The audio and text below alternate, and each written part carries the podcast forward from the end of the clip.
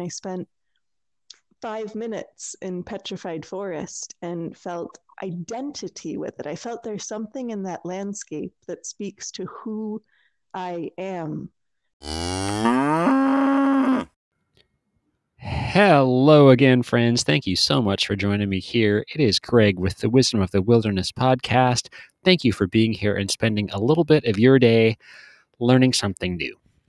We are here to share wisdom gained from time spent in nature with a dose of inspirational and empowering stories of everyday people that move through uncharted territory, both literal and figurative.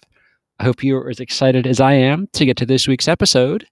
Here we go. Hey, friends. Thanks again for joining me on the Wisdom of the Wilderness podcast. I am a little bit celebrating a milestone today because there's over a thousand people have listened to an episode which is fantastic. Uh, turns out the most popular is episode 18 with Emily's amazing outdoor adventures, which is fantastic. Um, so I'm excited. People have uh, listened and told their friends, and uh, it's pretty exciting. And uh, as well, um, I've been meaning to share something about this, uh, share some wisdom from deserts for a while, and it just hasn't happened yet. So uh, today's a big day.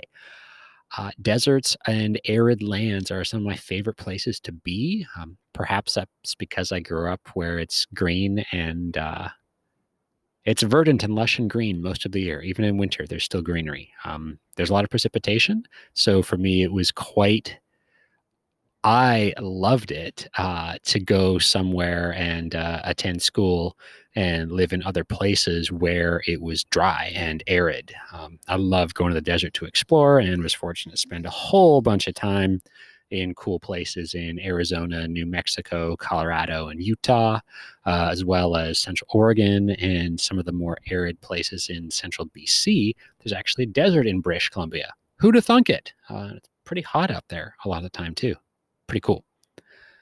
Anyway, so today going to share some um, of the wisdom of deserts, and first was going to share a couple quotes about them because again i mentioned it's one of my favorite places edward abbey is one of my favorite authors right wrote extensively about oh gosh the colorado plateau um, but uh, without uh, further ado here i'm just going to read these two little quotes that I found. Um, first one is by Kathleen Norris, and I found it on AZ Quotes. Uh, maybe the desert wisdom of the Dakotas can teach us to love anyway, to love what is dying in the face of death, and not pretend that things are other than they are. The irony and wonder of all of this is that it is the desert's grimness, its stillness, and isolation that bring us back to love think that's a fantastic quote. I'm actually going to talk a little bit about some of the aspects that uh, Kathleen touches on in that quote because there is a lot. There's a lot going on there. The second one that I wanted to share is by Edward Abbey in Desert Solitaire. The extreme clarity of the desert light is equaled by the extreme individuation of desert life forms. Love flowers best in openness and freedom and that that for me friends that's yeah that's life. I think a lot of stuff begins in the desert and it just desert's call to me. It is uh yeah my favorite places to be and go and explore. All right with that uh i'm gonna gonna start off here. Oh no wait i got one more quote. Wow good thing i'm looking at my notes right? Uh polish comes from cities. Wisdom from the Desert. And that's by Frank Herbert. And uh, yeah, it's uh, deserts are awesome. All right. So, why do I like deserts and uh, what's some of the wisdom that we can get from there? For me, it really was my boss course, but more so after that, um, reflecting on the experience and then going back out to the desert on my own a few times and connecting with people. And for me, it was a different level of connection. I, at the time, was living in a major metropolitan area, uh, working a big corporate job. And um, there was a lot of stuff seemed like it was hidden and there were a lot of facades and what i loved and appreciated going out into the desert and exploring the desert and also meeting people was that the landscape was harsh. Harsh yet open. You could see a lot. Very little was hidden other than the animals who were you know nocturnal. But very little was hidden. You could look around and see what was happening what was going on. In some places you could look for a long time and not see trees. Um, it was very very different from you know spending t- earlier times in my life on the west coast where there's a lot of vegetation there's a lot of greenery. It's beautiful uh, at the same time things are obscured. There's a lot of hidden things. Uh, you can walk into the bush and fall into a hole step on a log find a body whatever it might be um, because there is so much more greenery. So it was an interesting balance but that that harsh yet open feel of the desert also seemed to translate into the people that i met. They had most of them been attracted there or been there for a while and there was a different level of openness and sharing and connection on shall we say some of the uh, learning experiences of life um, just i found a lot more more open open people, open to share, open to learn, uh, and even open just to listen without needing to say something. The desert seemed to draw those people who are, in a way, seeking for an answer, but also ref- getting reflected an answer in that landscape and environment. The desert is often seen as open. You know, you see some of the pictures where, oh, wow, there's literally nothing out there, huh? Just sagebrush. Um, but it's beautiful in its own way. Uh, but that openness can also catalyze openness to new ways of being uh, as as humans and new ways of travel. Uh, what I mean by new ways of being is, you know, being when you're physically in an environment that is so open, it can open up new levels of awareness within you, new perspectives on many things. The the simple a simple quote by Edward Abbey earlier, you know, the, the flower can bloom, but that level of beauty when the flower only blooms one day a year, perhaps. Um, that's a it's a different way of being, different different way of appreciating the transitory nature of life and the the beauty and uh, the the rawness. As well, when you're uh, in the desert, you kind of need to be open to different ways of travel.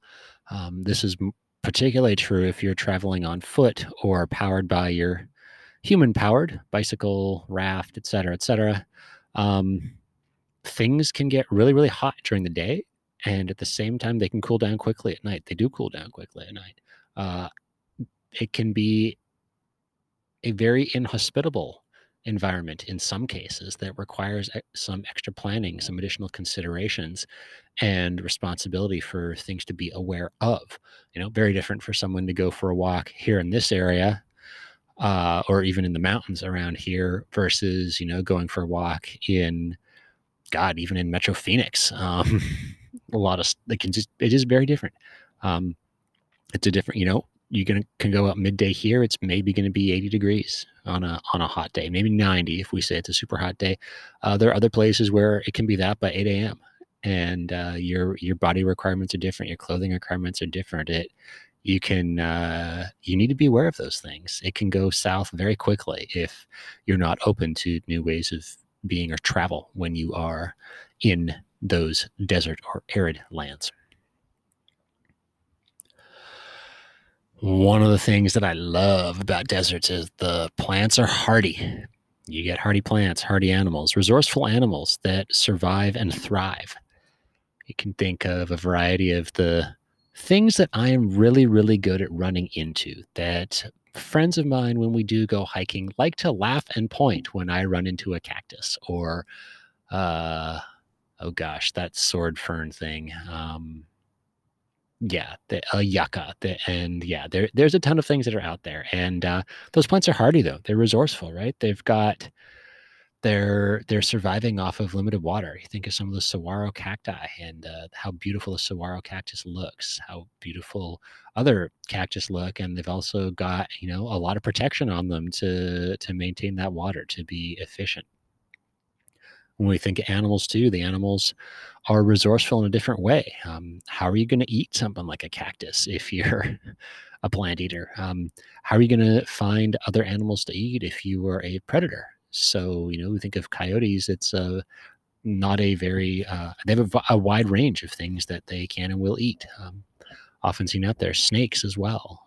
You know, we don't have the snowshoe hare and the uh, snow leopard type of deal where you know the population is dependent on uh, on one thing. Um, yeah, Arctic hare.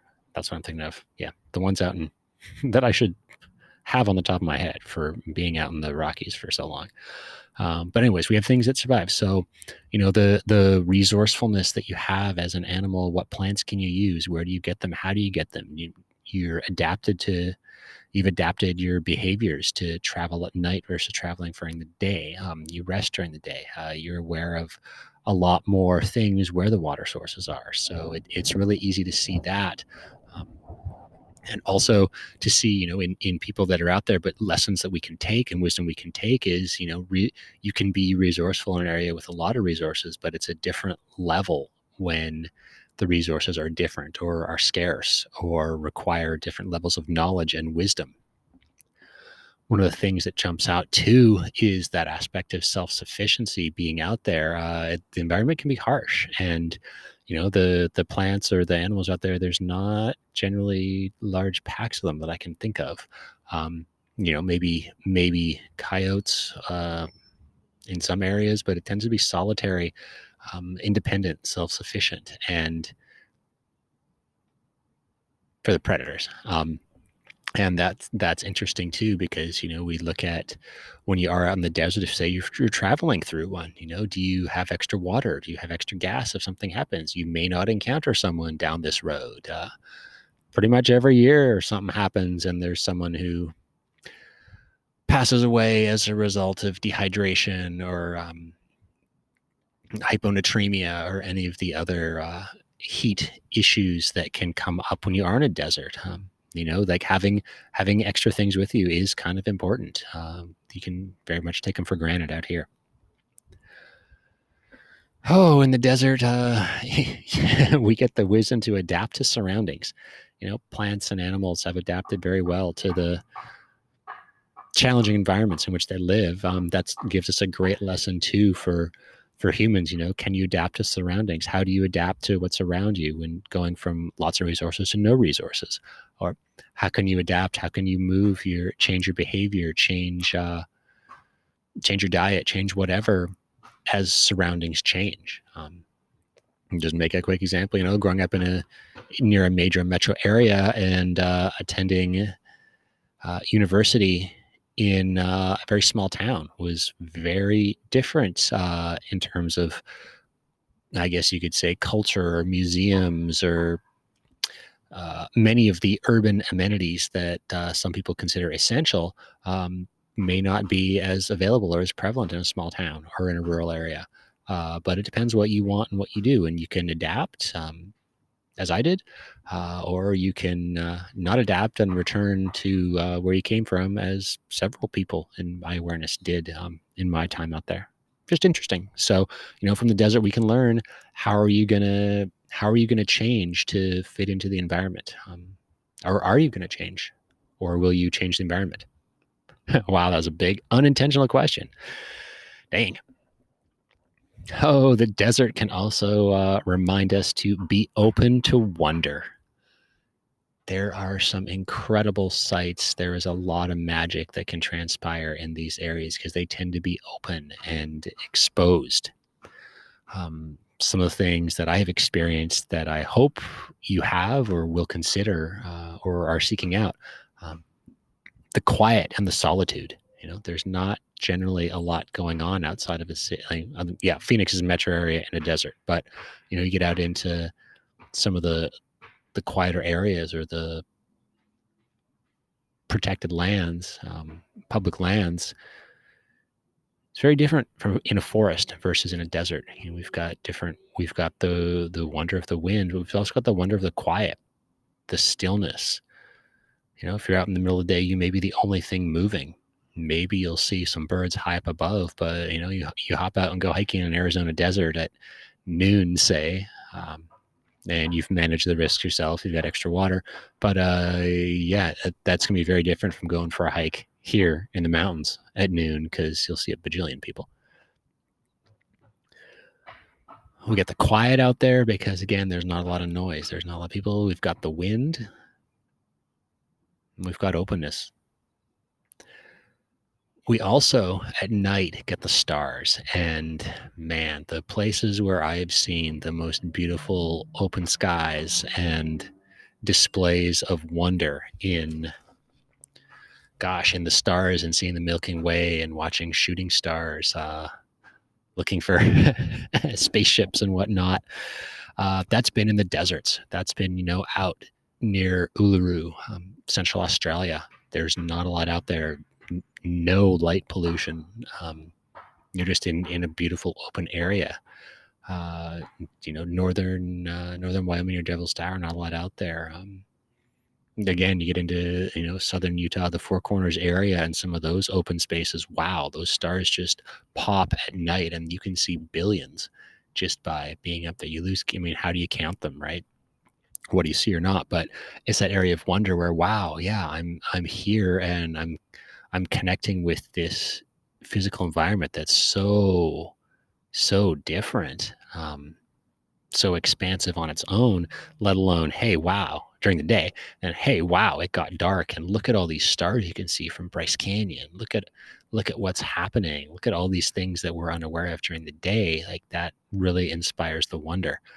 Um, we can also notice too the miracles of life. Like how can you survive an environment like this? What is how is adaptation or how is generational change been affected as these areas get in some cases very limited water during the year? Very limited exposure to different things. Very very cool stuff and i uh, think about it think about it a lot. The uh another thing that we can wisdom we can gain from deserts is memories of the past uh, and we can take this in a couple different ways. Um, you know, deserts are open and large, and they generally have formed after periods where conditions have been like that. So as you know, it's not getting a ton of rain one year, no rain the next year, a ton of rain one year, no rain the next year. Uh, you know, there's been prolonged times without rain that have transformed the or access to water that have transformed the landscape and the species. So it's really interesting that we can move through these areas and see the memories of the past. I know for me, I was in the Great Basin Desert. Uh, it was the last road trip I took. Um, it was cool to to walk up at some level and see remnants of mining from the 1800s. Um, to also go to other other places in the desert and see petroglyphs, um, pictographs, remnants from hundreds to thousands of years ago, and you know it there's some interesting stuff we can see when we're out there of hey wow it's the you know what, what's the state flower of some state flower is the bud light can because it's so ubiquitous on the side of the road? Um, yeah yeah haha but you know we we see evidence of people whether that is you know tin cans rusting away from about a century ago uh, mine shafts that are still there. Um, you know evidence that someone was out there uh, shooting off a 22 um, evidence that someone had just left their vehicle there, uh, but also tying back all into those ancestral memories of the nomadic people and the very sacred sites that exist in some of the deserts around the world and um, some of the the places that were were built so people had shelter from you know access to water and some type of shelter to be out of the elements in in their life. So really interesting. We go into that a lot with you know Mesa Verde, some of the uh, cliff dwellings there, the pueblos of New Mexico. Uh, you know the the carvings and things all across Utah. Um, Utah's most known for it, but there are tons of other places. You know, caves and things like that. You're like, wow, people have been making fire here for a long time. People have been hiding out here for, you know, as their their on the hunt or as they're moving through the area. It's it's super cool. So the desert can hold that. It's a lot easier to see. Again, you know, being on the west coast, where we think of some of the Mayan civilizations, you know, the the jungle very quickly reclaimed things, and it can take a long time to for someone to get in there and come back. Um, stuff can disappear here pretty quickly. People can disappear here pretty quickly, um, with all the the rain, the vegetation, the underbrush, um, just totally different. So yeah, something I've I've thought about a lot. The the desert definitely connects to that, and as well as memories of the past. You know, it's open, it's big. You may find yourself wandering to memories of your own past and uh, reconnecting with those. Interesting, hey. Uh, one of the other things I found was uh, in the desert. You know, it's uh, important to take time to cool down. Um, physically, you know, it's uh, it's 110 and you're out in the desert doing something, it's important to find somewhere cool to get into the shade, to not overheat, um, get yourself into a situation of heat exhaustion or or heat stroke or any type of heat illness. Um, taking time to cool down, stopping in the shade, uh, resting, um, having a siesta, even that's important. On the boss course, you know, it was really interesting because we were traveling in the desert and it actually got pretty cold at night. So you'd be cold at night and then the sun would come up and you'd be cold until it got warm. You're like, oh, hey, it's just super pleasant right now. And then there'd hit a time in the morning where uh, the sun started to get hot and you knew for the next very long stretch of time it was going to be hot until it got to be you know a little a little less hot and more pleasant and then uh, cold again but having that time to cool down and seeking out those opportunities for shade and rest is really important. And that's also something that ties into our lives is it's important to cool down. Maybe that's you know have after or during a discussion that may become heated with somebody. Um, maybe that's you know after your activity. Maybe that's just a good reminder to take a little break you know to to take some time for yourself just to cool down calm down uh, remove oneself from a situation that's challenging. Great, great little reminder there. Talked about this one a little bit uh, in Open to Wonder, but as well, um, the desert reminds us to enjoy the nightlife. It is a totally different environment anywhere is when it's light versus when it's dark. Um, mentioned the stars coming out, but there's also in the desert we've got a lot of nocturnal animals, and uh, even around here there's a lot more activity by some of the uh, urban wildlife during the dark periods than during the light periods. Uh, the nightlife in the desert can also include uh, storms or thunderstorms. So, those are things that I think are pretty cool, uh, especially when they happen in arid areas. Uh, for whatever reason, I've been been or brought with me uh, thunderstorms or different things and been in in a metro area that was getting enough rain that roads are impassable um, now, also, you know, there aren't a ton of storm drains or anything like that because it doesn't rain very much. But uh, that was really cool for me to to experience something uh, thunderstorm in the middle of the summer that blocked some major roads for a little while. Because again, I spend a lot of time where it rains all the time or fairly frequently, so not a big deal. But perspective. So the desert reminds us to enjoy the nightlife and to to look at nature in a different perspective of that daylight versus versus nighttime. That uh, about wraps up everything I had uh, to share about today for the desert. I'm sure there's a lot of other wisdom out there that people have or have learned from deserts. It, it's been fantastic for me to to spend time exploring out there and to really just the big wisdom, the big piece that's come to me was that that harsh yet open area um, has really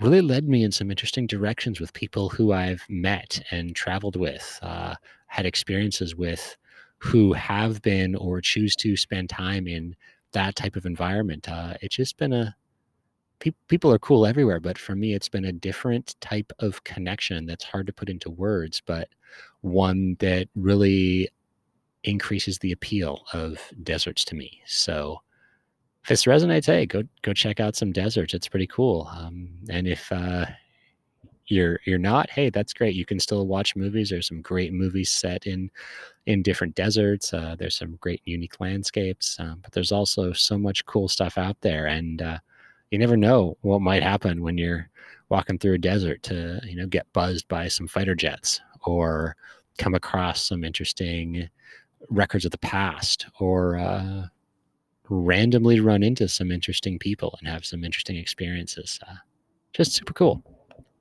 All right. On that note, uh, looks like the skies have started to cloud over, which is well, something that we would appreciate in the desert because it's a chance to cool down, right? Okay. Have a wonderful day, friends. Thank you so much for listening. We'll catch you on the flip flop.